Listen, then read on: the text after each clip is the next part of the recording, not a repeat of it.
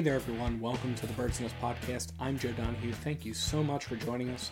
The Philadelphia Eagles are back in action on Monday night as they get ready for the Super Wild Card Weekend finale. Their matchup against the Tampa Bay Buccaneers, 8 o'clock Eastern on ESPN and ABC. The Philadelphia Eagles are coming in in their final push to defend their NFC title from last season but they sure don't look like the defending NFC champions, losing five of their last six to get into the playoffs, falling from as high as the number one seed at points during the season, all the way down to the number five seed in the playoffs, entering as a wild card team, limping, and it doesn't look good for this team. And fans are really concerned as to whether or not this team has it in them to make any kind of a playoff run or whether or not it's going to be a one and done January for this Eagles team. So we're going to take a quick look into this game and we're going to hopefully get ourselves ready as the team makes its own final push to try to get itself ready over the course of these next couple of days before the Eagles head on the road to face off against Tampa Bay again. And we're going to take a look at a few things that are going to need to happen in order for this Philadelphia Eagles team to instill in the city, in the fan base, in the league, any kind of confidence that they can be the team that is able to make a run in the playoffs, let alone defend the NFC title. So, the first thing that's got to happen, the most important thing that's got to happen, is there's got to be a big culture shift in the locker room. And that is very, very important because A.J. Brown reportedly called a players only meeting to get the team ready for this final postseason run. And one of the things that came up was the fact, according to Fox Sports' Jay Glazer, the Eagles need to start trusting their coaches. And as pointed out by Pro Football Talk's Mike Florio, that phrasing indicates that the Eagles haven't been trusting their coaches. And that is a very, very big problem. The first of Nick Sirianni's core values is connection. And while, yes, he may say that connection is just as important as competition, accountability, football IQ, and fundamentals, there's a reason why you lead with connection. And what that is, is in order for you to have a connection, you have to be able to trust other people. If the players aren't trusting the coaches, then that is a problem. Now, one of the big indicators as to whether or not a coach is going to be around or whether or not the coach is going to be let go is whether or not the coach has control of the locker room. And to that point, I think that it's significant that Nick Sirianni had to fend off two questions following the New York Giants game regarding his control of the locker room and whether the locker room was behind him. Yeah, I know I felt in that locker room that, you know, we got a lot of belief in that locker room, and we know everybody. There's a lot of teams that would want to be in our position to make in the playoffs. We're in the playoffs, and we're moving on into uh, to Tampa Bay, and everything everybody's got to give everything they got this week. Myself the coach starting with the coaches putting a plan together and then and then everybody in that locker room. We need all players all coaches all staff all hands on deck leaving everything they got in this locker room because everybody's zero uh, 0 and 0 going into this week. What things have gone do you, do you think players still should have faith in you? Uh, yeah i mean um, you mean you can ask them that uh, as far as you know we're, we're obviously we've lost five of our last six um, that doesn't discredit the rest of the season. Uh, you can ask them that question. And that's important because so much of how Jeffrey Lurie looks at a coach and how he looks at the coaching search is collaborative, including the players. He indicated after Chip Kelly got fired that the Eagles would be looking to feedback from the players. In fact, before he met with the media to discuss it, he said that he had already met with the players and he intended to continue those conversations. Now, there are already Eagles fans that are out there calling for Nick Sirianni's head, and there are already Eagles fans out there expecting and hoping that maybe one of the other head coaches who was released by their former teams is going to be coming to Philadelphia. Somebody like Mike Vrabel from the Tennessee Titans or Bill Belichick from the New England Patriots. The decision around the head coach is something that Jeffrey Lurie takes on himself. While he collaborates with others, it is a decision that he himself makes. And while he does look at the trajectory of the season and the trajectory of the team, he also has made it clear that he doesn't want it to be reactionary. Now, at the end of the day, we don't know exactly how Jeffrey Lurie makes those decisions. That was something that I talked about with Greg Bishop from Sports Illustrated earlier this season, as he had an opportunity to talk with Jeffrey Lurie, and that was the one question that Jeffrey Lurie actually would not answer for him. I before the game, I went walking around the hotel with Howie Roseman for the Super Bowl cover story, and we had a cool conversation. And I was meeting with Mr. Lurie the next day, and I said, "What would you ask him?" And he said, "How do you? What's the secret to finding the right head coach? Because they made some really unpopular decisions, and most of them turned out pretty good." And then Howie adds, "But tell him how he said, don't effing say anything." And so I relayed that to Mr. Lurie, and he didn't say anything. It was actually the only thing he wouldn't talk about before the game. And so I have, at present, I have on my idea list a mystery search involving a certain Jalen Hurts whisperer and of how a football team hires head coaches. So I may take a run at that this year. We'll see. Maybe we do it together, Joe. Now, if you look at Nick Sirianni's record and accomplishments alone since he's been the head coach of the Philadelphia Eagles, I don't think that there's enough there to let him go. No other head coach has led the Philadelphia Eagles to three straight playoff appearances in their first three seasons. Not even Andy Reid did that, and Andy Reid led the Eagles to playoff appearances in four of his first five seasons, but it still took that first season for him to get acclimated. But when you look at all the coaches since Andy Reid, there has at least been some kind of a public perception of losing the locker room that has caused the Eagles to move on from the head coach. Chip Kelly was one of those folks. Doug Pederson was let go in the wake of the Carson Wentz saga. If the coach can't maintain control of the locker room, it is very, very problematic and very difficult for the coach to do his job. Now, at this point, the players are still saying the right things publicly. Nobody's coming out and publicly bashing Nick Sirianni as head coach. But Dallas Goedert did kind of admit on 94 WIP earlier this week that the team kind of overlooked how formidable the Arizona Cardinals and the New York Giants were as opponents, and that is one of the reasons why the Eagles lost to teams that were significantly inferior we always say we never look ahead in the schedule and we want to take it day by day, and that's exactly what we want to do. Um, but you know, we had that hard stretch in the middle of the season, and uh, you know, whether it was outside noise or you know, you look at the schedule before the season and notice um, what looks like easy games at the end of the season, games that you know we expected to win without doing anything. Um, so we lost a couple of games in the hard stretch, and you know, like it's okay. We'll win the games at the end of the year. Um, you know, the three games at the end of the year that seem really winnable. And uh, you know, we might have overlooked it. We might have just coasted, expected our talent to win games when uh, that wasn't the scenario. So um, we have to go back and make sure we put together a good week um, so that doesn't happen this week. That is stuff that starts with coaching.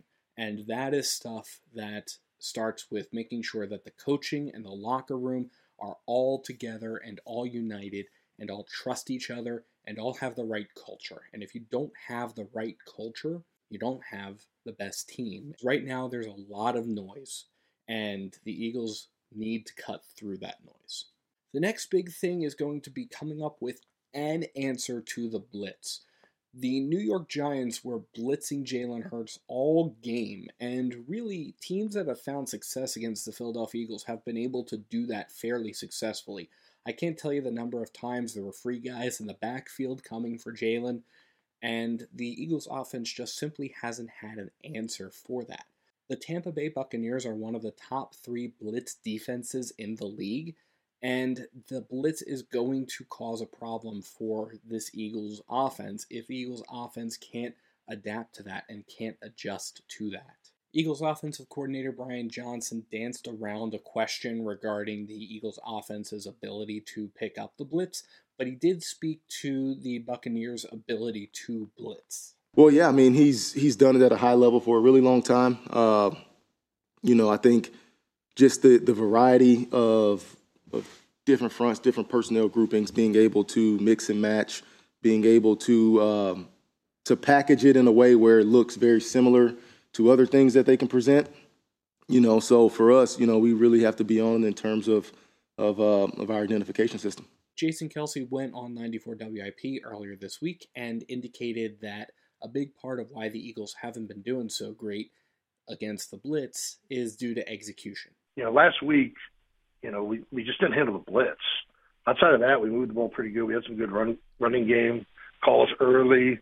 Uh, you know, we only had a, you know, half of football to deal with. Yeah. But, um, you know, I think that that was really what took us out last game was was not handling that. And I think that that's more execution and and and, and you know being in the right spot and you know Wink's good. He got us, but yeah, you know I think it's ultimately something that we'll move forward and be better at next time.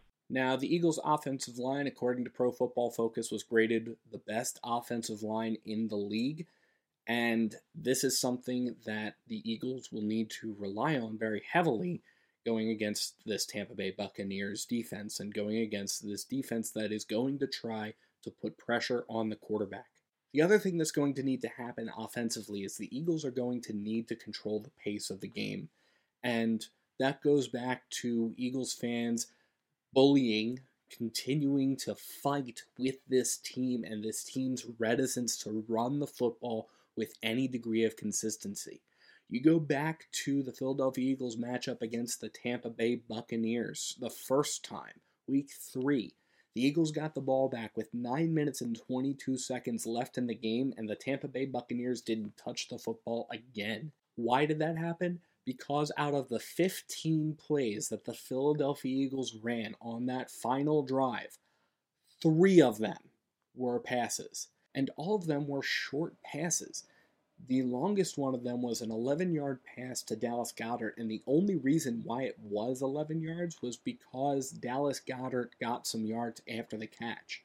The Philadelphia Eagles' other two passes were four and five yard short passes. So the Eagles, in order to make sure that they are controlling the pace of the game, need to run the football. And that was something that we saw the Arizona Cardinals do very successfully. So the Eagles have work to do offensively. They have to be able to respond to the blitz and they have to be able to run the football well. Not giving up on it if it doesn't result in the explosive 10, 11 yard play every time. Those come later in the game in an effective run play.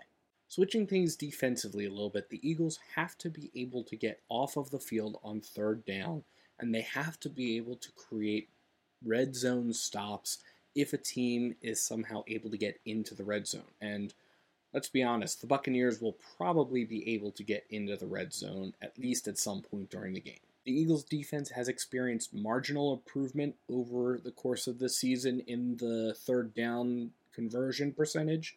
The Eagles are now 31st in the league, 46.35% on third down conversions, but they are still also 30th in the league at 66.1% in the red zone. The Eagles defense simply cannot get off of the field in the red zone. They cannot hold opposing offenses to field goals or deny them points. Matt Patricia commented on the fact that one of the Eagles' best defensive games earlier this season was against the Tampa Bay Buccaneers, and he indicated that he wants the defense to be able to go back to being fast and aggressive when it comes to playing against opponents in the playoffs? Yeah, um, you know, I think um, early in the year, obviously, um, all the teams are a little bit different than they are late in the year, for sure. Um, you know, that was that was you know a good game for us from that aspect of it. Um, you know, I think we just want to make sure this week we're going back to you know playing um, you know fast and aggressive, and I got to do a good job of making sure that the defense is in a position to do that. I think from that aspect of it, you know, to make sure we're we're ready to go. It's it's interesting, you know, any year, any year you watch a season of football and you're 18 weeks later than where you were when you look at a tape earlier in the year, um, it tends to look different. You know, whether it's offense, defense, or special teams.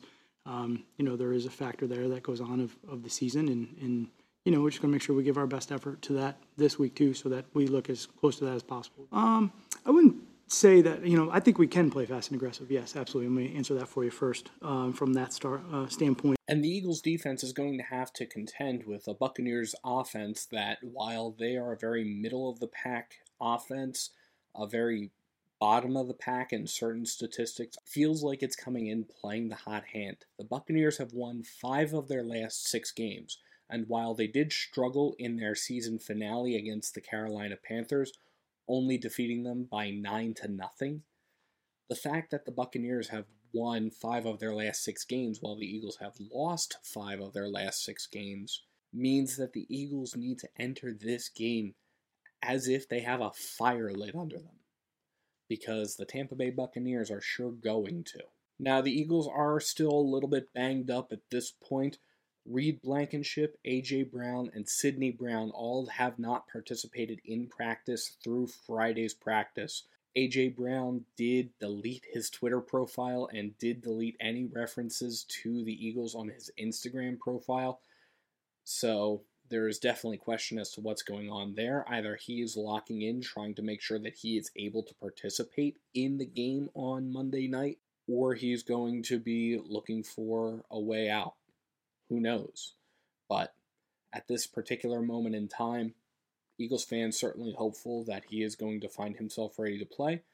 Other players do seem to be getting themselves in a better position. Jalen Hurts was a full participant in practice on Friday which means that he was throwing, and hopefully he was throwing well after injuring his middle finger. Darius Slay, DeVonta Smith, D'Andre Swift, all going to be back. It looks like both of them were full participants in practice both Thursday and Friday.